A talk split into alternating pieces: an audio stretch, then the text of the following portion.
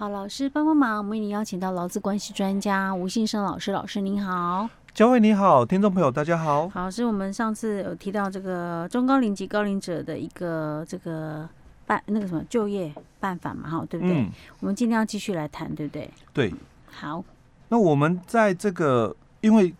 明年很快就到了哦，嗯、那我们现在就是已经把这个中高龄救助法的一个部分哦，嗯，就。把相关的细则跟办法哦，也都一次公布出来哦。嗯、所以其实，在之前节目里面哦，我也大概跟呃我们听众朋友分享的，就是说，其实有很多的事业单位哦，其实他们已经一直在关注这个议题，因为毕竟有些事业单位，他们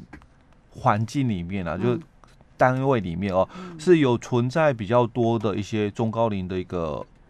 人士是啊，尤其是高龄者啊、哦。那其实，在我们之前哦，因为细则还没出来以前哦，就一直在关注的是这个部分，就是假如事业单位已经有雇佣高龄者哦，那大多数之前我们在节目也分享过，就是大概就是以保全业者居多了。然后，因为我们的劳基法它规定工作年龄的上限是六十五岁哦，但是。这个保全业法它是允许哦，可以到七十岁，哎，对，可以到七十岁，所以他们、嗯、当然他们事业单位里面有非常非常多的类似这种的一个情况的哦，嗯、所以他们到底有没有这种补助的一个条件哦？嗯、所以我们在这个十二月四号公布了以后，大概我们就已经很清楚，所以我们接着就要来看哦，在这个在职中高龄及高龄者稳定就业办法里面哦，那他就谈到了哦，嗯、就是说。我们的这个法院的一个依据哦，就是我们刚刚提到的中高龄救助法里面的二十二条的一个规定的一个部分哦。嗯。所以，假如你事业单位，所以他强调是在职哦。嗯。假如你事业单位已经有雇佣这样的一个情形的老公，就主要当然针对补助是以六十五岁的一个部分哦。嗯。所以他就提出了，就是说几个补助的一个部分哦。那第一个第三条里面谈到了哦，这个。稳定就业措施里面就提到是职业训练的一个补助哦，或者是职务再设计与以与以及这个就业辅具的一个辅导跟补助。那第三个就谈到了是世代合作的一个辅导跟奖励。那第四个就是继续雇佣的一个补助哦。所以在第三条里面就把这个提出来了。继续雇佣的一个补助到底它的一个东。的一个规范内容哦是什么哦？那当然，在我们整个就是就这个在职的这个救助法里面哦，他提到了就是，如果你们依据我们刚刚第三条第一款所提的职业训练的一个补助哦，那这个雇主他就要去送这个计划书哦，那经过主管机关。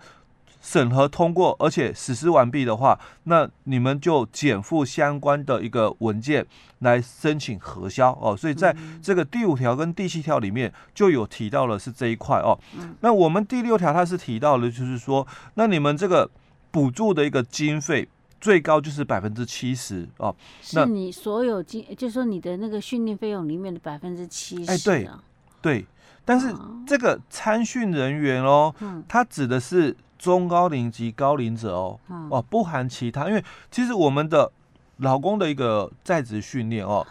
以前我们就有，嗯哦，那不管是你事业单位，以前我们简单的一个。说法哦，都是讲说，呃，人力提升计划。嗯，那我们把人力提升计划，我们又把它简单区隔了一下，就是有所谓的大型人力提升计划跟小型的人力提升计划哦。那这个都是由事业单位来申请的啊、哦。那另外，我们还有一种在职训练是劳工自己的补助哦，那就是我们常。讲的三年七万那个吗？对对，那个是针对劳工的补助哦。嗯、但是人力提升计划它是针对事业单位的一个补助，嗯、所以我们在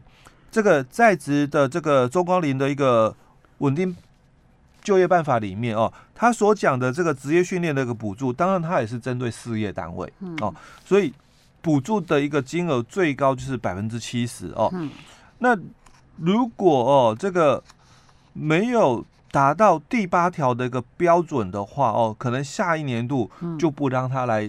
参与这个补助了。那第八条是什么标准呢？哦，第八条哦，就其实也跟我们一样哦。其实我们刚刚讲的人力提升计划里面，不管劳工也好，或者事业单位也好，都有一些的要求规范哦。所以在我们第八条，他也提到了哦，假如说你们递递计划出去了哦。那你们应该要按照我们的计划去执行哦。那如果没有正当理由，连续两年哦，单一班次参训率低于原定计划的百分之六十的话哦，而且也超过了哦，也逾核定班次三分之一的话，那次一年度就不予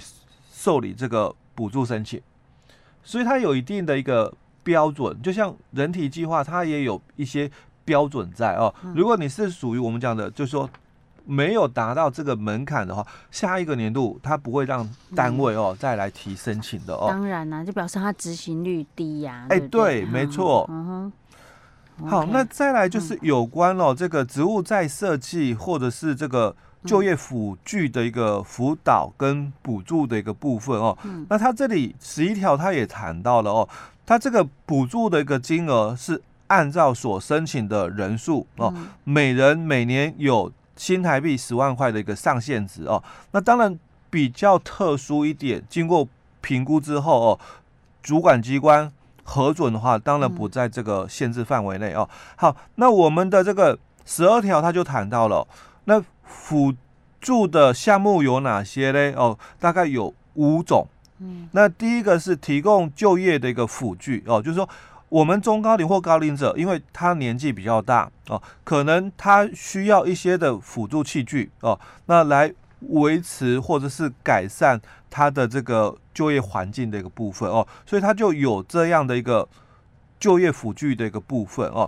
那第二个是改善工作设备或机具的哦，那这里是。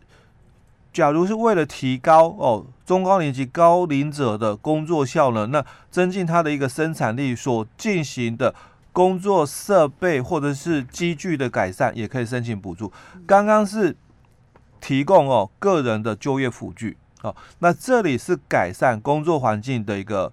机具或者是设备哦。那第三个就是改善职场的工作环境哦，因为为了稳定中高龄及高龄者就业哦，所进行与工作环境有关的一个改善哦，可能年纪比较大，那或者是他可能需要一些的这个比较宽敞一点的空间，或者平稳一点的空间，那你们把一些阶梯哦，就可能改成无障碍式的哦，那这个就类似哦，改善这个职场工作环境哦，那这样的一个。部分哦，也也可以申请补助哦。那第四款提到的是改善工作条件哦。那为了要改善中高龄及高龄者的一个工作的一个状态哦，那提供必要的一个工作上的一个协助的一个部分哦。那第五个是调整工作方法，那就是透过分析与训练哦，那按照中高龄及高龄者的一个特性，安排他适当的一个工作的一个部分哦。但是哦，他这里有一个但书规定哦，假如是属于哦职业安全卫生法所规定雇主的义务或责任的，不予补助哦。也就是说，你本来就应该要有这些的一个器具的一个部分，或者是要有这些的一个防护的一个部分的哦。那规定上本来就要做，那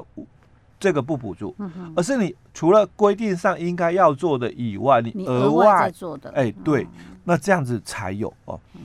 哎，老师，那他这个每人每年以十万块为限，所以你不管申请哪一个，或者是你重复申请好多项，那每一个人的话还是以十万块为限的意思喽？哎，对，哦，不管你申请几项的一个部分哦，那我们是以单一个人哦，一个人就十万块这个部分哦。好，那再来就是第四章里面提到了世代合作的一个奖励的一个部分哦。那世代合作其实就很清楚了，这个。青年哦，跟我们的英法族哦合作的一个部分哦，所以他这个合作他就有谈到了哦，那个分工合作哦，你可以哦两个人做一个工作哦，因为毕竟刚入职场的新鲜人，他可能对于这个工作哦比较不清楚哦。那这个中高龄他是有经验的哦，但是他在体能上可能比较不如年轻人哦，所以他就说，那你们可以两个人。共同做一份的一个工作哦，那这个就是分工合作的一个样态，所以你可以有就是说部分工时哦，你可以用部分工时的一个样态哦来进行哦。但他这里有提到哦，两者之间哦年龄的一个差距哦，要有十五岁以上的一个部分。嗯哼，就你们的迎亲合作，嗯，那两人的一个年纪差啦哦，要有十五岁以上哦。那如果有做这样的一个世代合作的一个部分哦，那政府哦，它是给奖励的一个部分。哦，而不是像我们刚刚前面谈到的都是补助哦，它是一个奖励的一个部分哦，所以他说世代合作的一方式哦，有人才培育型的哦，就 这个中高龄的一个部分哦，或者高龄者，他可能担任的就是我们师傅的一个部分哦，那青年的一个部分都是学徒哦，那这是迎亲合作的一种人才培育型的一个部分，那或者是第二种就是工作分享型的哦，那由两两个世代合作哦，那。发展职务互补或者是时间分工哦，就我刚刚讲部分工时的样态。那另外第三种就是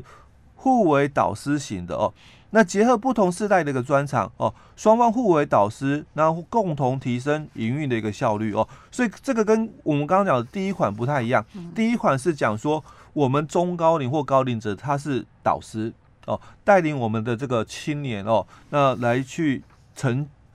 传承他的这个。知识技能的一个部分哦，学经历的一个传承。那我们第三款是讲说互为导师哦。今天银发族他是导师，可是青年哦，他也可能他是导师，嗯、因为我们一些的这个新进的一个设备，比如电脑操作啦哦，可能这个中高龄或高龄者他就不清楚了哦。但是这个可能一些工作上的一个经验哦，可能也是我们青年人哦比较不清楚的一个部分哦。好，那第四个就是我们。能力互补型的哦，那依照两个这个职务的一个部分哦，进行工作的一个重组哦，或者是绩效的一个调整哦，那这个哦，就我们提到的是这个世代合作的一个部分哦，所以它这里不是补助哦，他说这里它就是一个表扬的一个部分哦，颁发讲座的一个部分，那原则上就两年办理一次，嗯，好。那哦，两年办理一次，哎、欸，对，嗯嗯，所以它不是一个补助哦，它是一个奖励、嗯、哦，所以每两年就办一次哦。嗯、好，OK，好，老师，那我们今天先讲到这里。嗯。